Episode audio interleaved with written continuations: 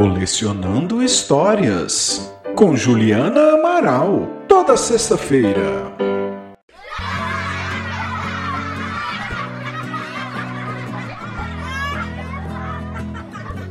É uma experiência comum para muitos de nós. O despertador toca pela manhã, resignados, levantamos da cama e vamos chamar os nossos filhos.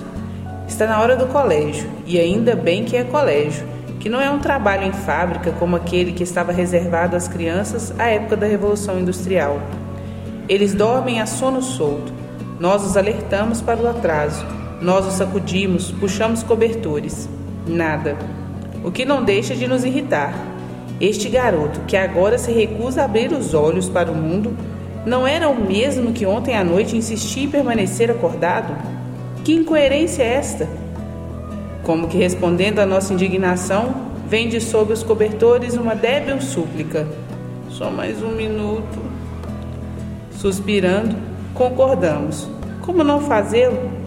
E não é só porque se trata de um pedido modesto de um minuto que, entre tantos bilhões de minutos, não fará diferença.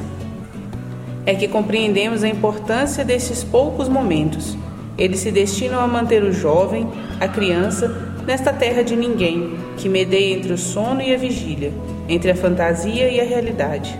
Na verdade, não é exatamente uma terra de ninguém. Ela pertence, por definição, à infância, como a infância pertence de direito os sonhos e as fantasias. Uma posse que não dá segurança. Cerrar os olhos, desligar-se do mundo dos adultos, não é algo que a criança faça com tranquilidade. Sabe lá que monstros, que espectros a lá Spielberg aguardam na calada da noite.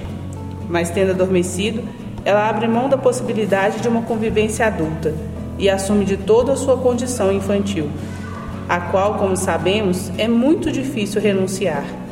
Este minuto que nossos filhos nos pedem, a este minuto eles têm direito. Não é um minuto, na verdade, é a infância. E se nós dizemos está bem um minuto, é porque sabemos, a infância dura exatamente este tempo, um minuto.